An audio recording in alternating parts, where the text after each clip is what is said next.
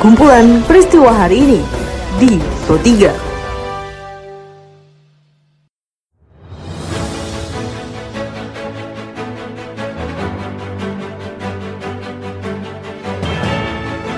Halo pendengar, saat ini Anda sedang mendengarkan kumpulan peristiwa Pro 3. Pada podcast ini saya akan mengulas terkait isu-isu aktual yang saat ini masih hangat juga ramai diperbincangkan di sekitar kita. Tentu saja nanti akan saya hadirkan cuplikan informasi dari reporter kami. Saya Tika Anantia. Inilah kumpulan peristiwa Pro 3 di ruang dengar Anda. Pendengar sebelum masuk ke dalam beberapa isu aktual yang akan saya hadirkan sesaat lagi, saya ingin mengundang Anda terlebih dahulu untuk mampir dan follow sosial media kami di @rri Programa 3 di Instagram, Twitter, juga Facebook Anda. Apabila Anda ingin berita yang lebih aktual lagi, Anda bisa mengunjungi laman berita kami di rri.co.id. Baiklah pendengar, inilah kumpulan peristiwa Pro 3 selengkapnya. Pendengar kegiatan belajar mengajar tatap muka di Kabupaten Lampung Timur akan segera dilaksanakan setelah proses vaksinasi Dewan Guru selesai dan mendapatkan persetujuan dari Satgas Penanganan COVID-19. Diliput reporter kami Ikhwan Wijaya, berikut pernyataan dari pelaksana tugas Kepala Dinas Dikbud Lampung Timur, Marzam. Terkait masalah belum dilaksanakannya tatap muka untuk pembelajaran di sekolah, khususnya di Kabupaten Lampung Timur, ini karena untuk di lingkungan pendidikan ini kita perlu yang namanya ada rekomendasi dari gugus tugas Kabupaten Timur.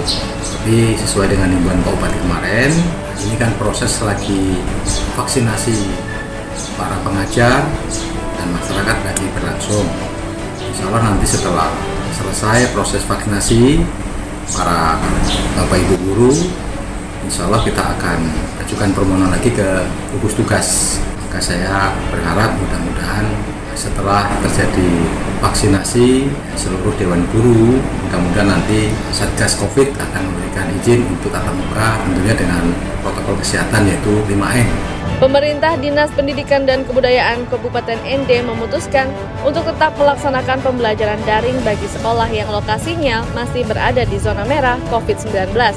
Diliput reporter kami Rovinus Ula, berikut pernyataan dari Kepala Dinas Dikbud ND, Maltildis Mansitiwe.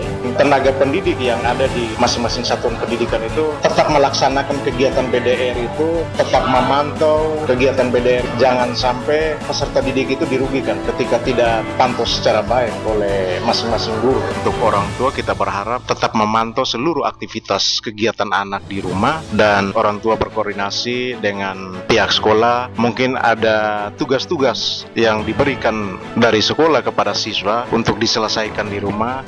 Kita beralih ke informasi lainnya pendengar, kabar mengenai dua rumah di kawasan Ciledug, Tangerang, Banten yang aksesnya tertutup beton setinggi 2 meter ramai terdengar beberapa hari terakhir. Penutupan akses rumah tersebut bermula dari sengketa lahan antara ahli waris tanah dengan pemilik rumah. Babak baru dalam penyelesaian kasus ini adalah eksekusi penghancuran dinding beton. Hal itu dilakukan jika proses mediasi tak kunjung juga dihadiri oleh pihak yang menutup akses rumah tersebut. Diliput reporter kami Safira Amalia, berikut pernyataan dari Asep, salah satu warga yang terdampak. Ya sehari-hari akses kami ya eh, manjat tembok tinggi 2 meter setengah dan kawat duri bahaya sekali mbak. Anak kecil pun harus kita gendong untuk naik ke atas ini. Kami bikin peta, bikin tangga darurat juga untuk sementara ini yang buat aksesnya jalan. Dan saat ini juga masih aktivitas masih lewat dari atas juga. Ya alternatif lewat pemakaman paling.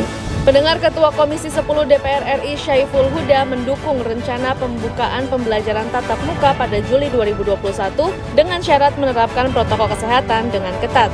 Di lain pihak, anggota Komisi 9 DPR RI Kurniasih Mufidayati meminta kepada pemerintah untuk melakukan program vaksinasi 5 juta guru harus selesai sebelum pembelajaran tatap muka. Diliput reporter kami Rizky Supermana berikut pernyataannya. Kita posisi mendukung dibukanya kembali, saya menyebutnya siswa kembali ke sekolah.